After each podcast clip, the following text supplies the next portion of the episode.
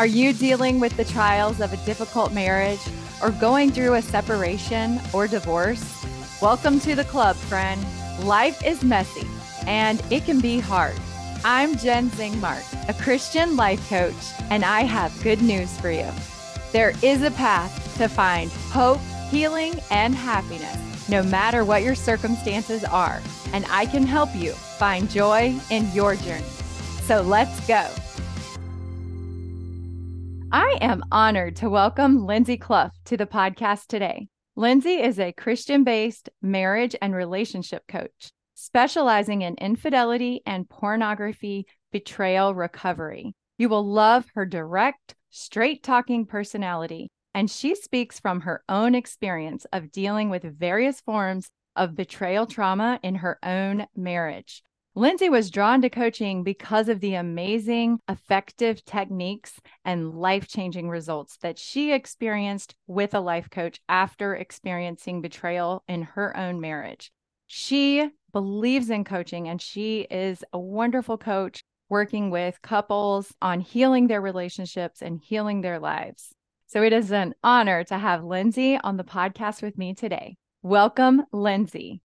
Yes, you know, we, really we are talking about betrayal trauma today. Right? Yes, it's kind of a it's relatively new terminology. I don't know if it is for you, but I have just in the last couple of years started hearing this this terminology and it comes up a lot in circles that I'm in working with people dealing with divorce. I hear people a lot of times talking about their betrayal trauma and going through betrayal trauma.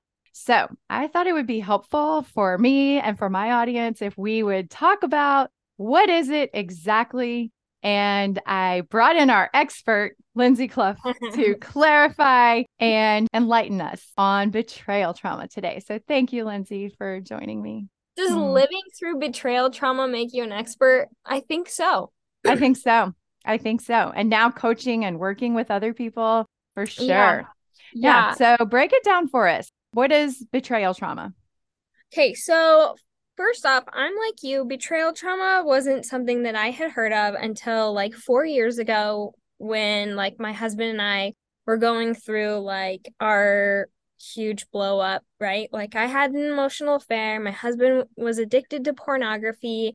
And so like we ended up doing betrayal trauma to each other, which is like a terrible sandwich. So um that was the first time I heard about it and it always always interested me, right? Like what is betrayal trauma? And I'll tell you like one of the things that betrayal trauma can occur when the people or institutions that a person depends on for survival significantly violate that person's trust or well being, right?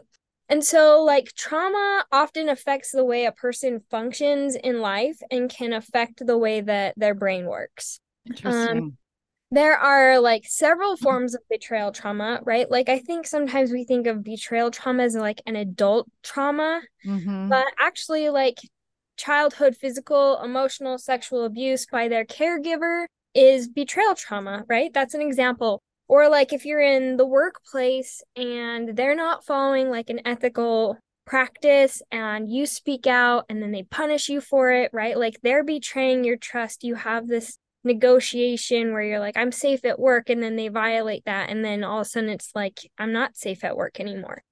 You can experience it with your friends where you've been betrayed by a friend and it's like deeply hurtful and changes the way that you think about people and show up around people. But yeah, like I said, most people are most familiar with infidelity and pornography, betrayal trauma. Okay that definitely makes it more clear. I think it's interesting that you brought up the point that you and your husband both were actually experiencing betrayal trauma, even though you both had acted in ways that were harmful to your spouse, but you were still feeling betrayed. Um, I want to say, like, for that situation, because I had undealt with betrayal trauma that I didn't have words for, I didn't understand Mm-hmm. It just like put me into victim mentality. And so then like I ended up manifesting my own betrayal of my husband, right? Through my mm-hmm. emotional affair on him. I think um, that's really common. Actually, I think that happens so much in a marriage when one person is checked out or dealing with a, I don't know, acting out on with pornography addiction, the other spouse feels the disconnection, even if they don't know about it yet, and yeah. Puts their effort and energy somewhere else and they disconnect and many times act in ways that betray their spouse. So I think it's very common. It's true. And part of betrayal trauma too is like as an adult understanding like that you have to heal your own relationship with yourself first. Because when we are betrayed, there's a part of us that judges ourselves. Like, how did we allow that to happen? Mm-hmm. And so there's just like this understanding that we have to like heal with ourselves, understand that we don't have control over other people, and that we take the initiative, right? It's not like other people, like someone betrayed us, so now they have to fix it. It's no like somebody hurt me and now I am responsible for healing myself. So uh, that is such an important point.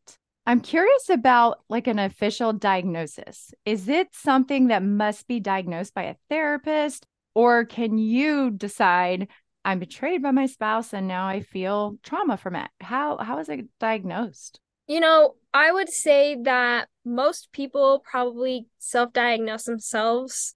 You can easily Google the symptoms from reputable sources to see if that is you, right? If you're matching mm-hmm. those symptoms. Um, but if you want like a real legit diagnosis, you're going to need to go see a licensed therapist or a licensed trained trauma professional. Okay. For that like official diagnosis. So good to I know. I would say though, like if you're having intrusive thoughts, right? Like I have a, for example, I have a friend whose husband was addicted to pornography for years and she would find herself just like out and about running errands and like she would remember and it was like this total gut punch all over again and she would start feeling her whole body dysregulate and get super emotional and would like cry at the grocery store, right? She's like reaching up for the ketchup to put in her cart, and all of a sudden she just like bursts into tears. Mm-hmm. Um, since they've worked on that and she's worked on her healing, that doesn't happen as much, but she still has it from time to time. She just knows how to catch it and start to regulate herself more than she did at the beginning. So I would say that's a huge sign, uh, a form of trauma is that intrusive thinking. Okay. Which leads to my next question How does it show up in your life? It would be from the symptoms or in a marriage. Let's say if you're still married or you're going through divorce, would it be through the symptoms? Honestly, it's going to be through like symptoms, but also actions, right? Okay. Like you asked me about my marriage earlier, and I had undealt with trauma from my husband's porn addiction. And so then it reflected in my actions and it kind of distanced us. So like for me, I would say like it can show up in numerous ways in a marriage, but first is like undealt with or unhealed trauma from your childhood, teen years, time before marriage, basically, or like early in your marriage that you didn't take care of, right? It will affect the way that you show up in your marriage. It will shape your beliefs. Okay. Um, it will shape the way you react to your spouse in difficult and contentious situations right? Like you either open up or you withdraw or, or you guys talk about it or you run away, you like slam the door. It's going to show up in your behaviors. And then it's going to show up in the way you think. If you have undealt with trauma, a lot of the times you're going to not feel like you're good enough. Right. Right. And so every argument that you have you're going to feel off balance and it's always going to come back to like you don't think I'm good enough or mm. this is wrong with our marriage and so you're constantly like pulling away. But just like other ways that you it shows up, right, is cheating spouses, spouses with addictions, like you're going to get it from that, a spouse that gaslights you a lot. You're mm-hmm. going to end up with betrayal trauma from a narcissistic spouse spouses that just chronically lied to you. I've had people who like had drastic financial lies occur in their life. I had a friend who found out that her husband had put them into debt of $120,000. Wow. And they gaslighted her for it when he when she confronted him, right? And so these things all significantly damage the trust in a marriage. And so right. that's just like some of the ways that it can show up in a marriage. Yeah. Um, many of those precede divorce. Many of my clients, uh, I, I hear stories like these that lead to the end of a marriage. Not solely this, but you know, the consequences and fallout. First of all, how would a person heal or overcome betrayal trauma? I know you talked about it a little bit a few minutes ago, saying that if you have experienced it, you have to take action to overcome it. Even though it was your spouse or your parent or some other person who caused that trauma, it is your responsibility to work through it. What is that? What does that look like? Yeah, so I'm a big believer of like the you may not have been the one to wound you, but it's your job to stop the bleeding and oversee your healing, or you'll bleed on everyone around you, right? Yeah. Um, so what that's gonna look like is doing your inner work, and that takes courage, right? To look inward and um I'll say this like a lot of marriages and like even in therapy, I went to therapy for six months, my spouse, and I learned some really good things, but a lot of it had to do with external remedies. Mm-hmm. But once I did my inner work, I went inside and I worked to redirect and retrain like my brain's neural pathways. That's when my real healing started to happen, right? part of healing from trauma is learning what true forgiveness looks like and why you even want to forgive somebody. It's not for them, it's literally because it releases you from fight, flight, freeze state of mind, right? Mm-hmm. And when you don't forgive that person, you keep yourself stuck there and it hurts your body and it causes inflammation. And so, like, you want to work to forgive somebody, right? Because you want to make room for love and light and allow yourself to not be, you know, overstimulated all the time. That um, is beautiful. I love that. It has to start with you, no matter who or what caused the trauma or the wound. A lot of people ask me, many of my clients ask, you know, is it possible to stay in a marriage where I have been betrayed so badly? They've hurt me. They've you know, had an extramarital affair and it went on for years and they've told millions of lies. Your example of your own story is such a beautiful answer to that. But I would love to hear what you have to say. If one or both of you are dealing with betrayal trauma, is it possible, you know, save a marriage in that case? And if so, how? Yeah, it totally is. And I think that's what drew me to marriage coaching was knowing the potential goodness and love that comes out of a marriage that has suffered from betrayal trauma. I'm attracted to that because like it has so much love and joy and strength that comes out of it when you get to see a family that comes back together. Mm-hmm. It's just so inspiring. But again, it takes a trained, trusted guide to help you on this journey, right? That can teach you the tools, the model, the manual, boundaries, learning to love yourself and having your own back. For me, it was very important to understand and learn what godly confidence was versus mm-hmm. confidence that the world offers us. Yeah, and, I agree with that completely. Such a different thing. And yeah. it's the opposite of what you think. It's confidence in humility. It's being willing to forgive, being willing to be vulnerable, you know, admit you made mistakes. Maybe you betrayed your spouse also, and you have to own that. And then you also have to own and take responsibility for your hurt, you know, that you're feeling from their betrayal. But I love your story. And I think it's so inspiring and beautiful that you are so open about it and willing to share it. And I believe in marriage. You know, I mostly work with people that are divorced, but I know it is possible to save a marriage where both people are willing and um, want to save it and are committed to do whatever it takes. And your example is just a shining, beautiful example of that. So thank you. Thank you. Of course. So, if let's say I'm working with a client, they're divorced and they're still dealing with all of this betrayal trauma, how would they go through working through that before getting remarried? And I'm assuming it's obvious, but would you recommend that they do that before they get in another relationship?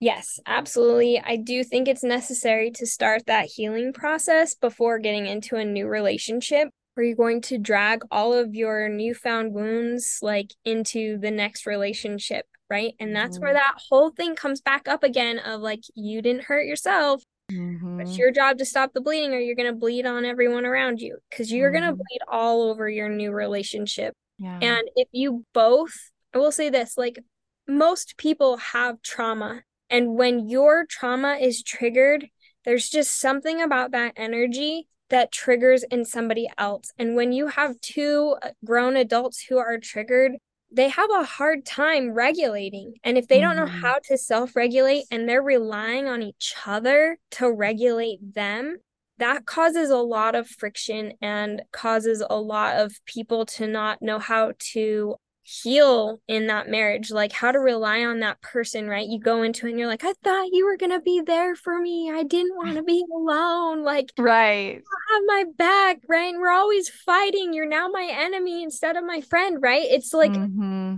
when you stop and think about it, it's most likely two highly triggered people who are depending on each other to regulate their partner, yeah.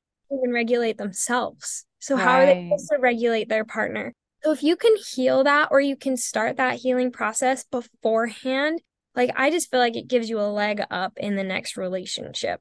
For sure. Um, I think that's really good advice. So, if someone is listening right now and maybe they're divorced or divorcing or considering divorce, or maybe they've been single for many years and they're you know, thinking back about their marriage or their life and they feel like they have this. It's unresolved betrayal trauma from their first marriage or from their childhood. What would you recommend for them? How could they get started in treating their wounds and starting this healing process? I would first say, like, find a coach, a therapist, or a counselor who specializes in marriage, divorce, relationships, and don't be afraid to keep searching till you find your best fit, right? There are going to be people who just like don't sit right with you. Mm-hmm. And it's mm-hmm. okay. Move on and find the person that is going to help you. It's your job to create your cheerleading team, and you need one of those, right? So you add your trusted friends, your family, professional, spiritual advisors, people from your community. Just like create a team that has your back. Mm-hmm. And then allow them to go to work to help you and know that it's going to be a process a process where you're maybe physically you change things right? You start working out and eating healthier and getting the appropriate amount of sleep and start reading more self-help books or listening to podcasts that like feed your brain and feel feed your spirit where you get to know heavenly father and you pray more often and you meditate and then you have your good friends who just will let you vent and then you mm-hmm. have your coach or your therapist who doesn't allow you to stay stuck right like mm-hmm. we'll listen and we'll hear you and we know you're going through a hard time but we're going to help you to move forward right and just know that each job or each person will have their job and role in your healing but you're the boss Right. Right. You've got to drive that yes. healing. Yes. Yeah. And at the end of the day, people can try and help you as much as you will allow them. But if you don't listen, if you don't apply the things they're trying to help you with, then you're the one that's holding up your own healing. Mm-hmm. That is such good advice. You know, you actually just reminded me when I was first married to my second husband, my husband now, I remember feeling when he was running late from work or I didn't hear from him for a while, I would automatically, my brain would automatically go to this like suspicious, doubtful, mistrusting place. And I recognized early on, like, that is not from him. Like, we were just married. I had no reason to doubt him. It was unresolved trauma from my first marriage. And I had just carried it with me. And I thought it was resolved because I was single and I wasn't, you know, I was divorced and I had been single and I didn't, I wasn't in a relationship where I was depending on someone else. And so it didn't surface again until I was remarried. I noticed that I had all this suspicion about like wanting to check his phone because my ex husband had a pornography addiction and ultimately led to extramarital affairs and the end of our marriage. And so it was just in me this doubt and this mistrust and this suspicion. I realized like, I don't trust men. Like, I don't trust, I don't trust him. And it's not because of anything that my husband's done, it's because it was in me. I really, long before I found coaching, I had to catch myself with those thoughts. I think it was like my early days of understanding my thoughts control everything. I started questioning, like, why am I suspicious? I have no reason to question him. And like, I had to like talk myself back out of it and say, I know he loves me. He honors me. He is not my ex this is my new husband and I need to base my feelings, my decisions, my thoughts on the situation here, not what happened many, many years ago and the pattern that I was used to and doubting and being suspicious. It took years of practicing that and coaching myself through that and being aware of that thought and being aware of those feelings that would come up. It just, I had to practice it a lot. Yeah.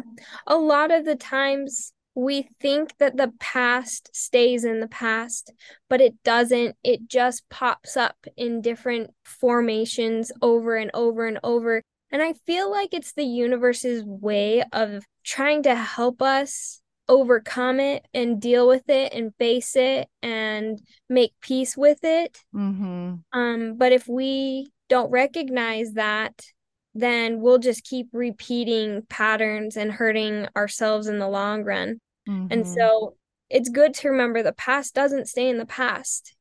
It will always come back in one way or another. And so yeah. it's good to just like turn around and face your past head on.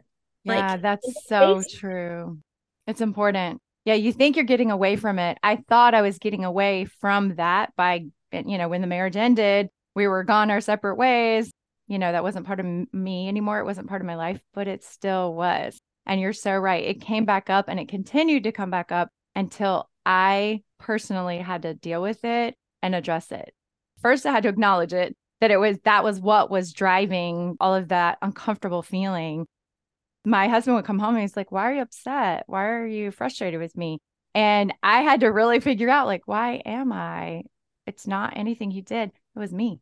It was those old patterns, those old thoughts. And then once I started acknowledging it, I had to work through it, help myself overcome those hurtful thoughts that created hurtful feelings that were causing the same problem in my new marriage. Even though he wasn't making those same choices, I was afraid of it. And that fear was in me. And I was acting on the fear.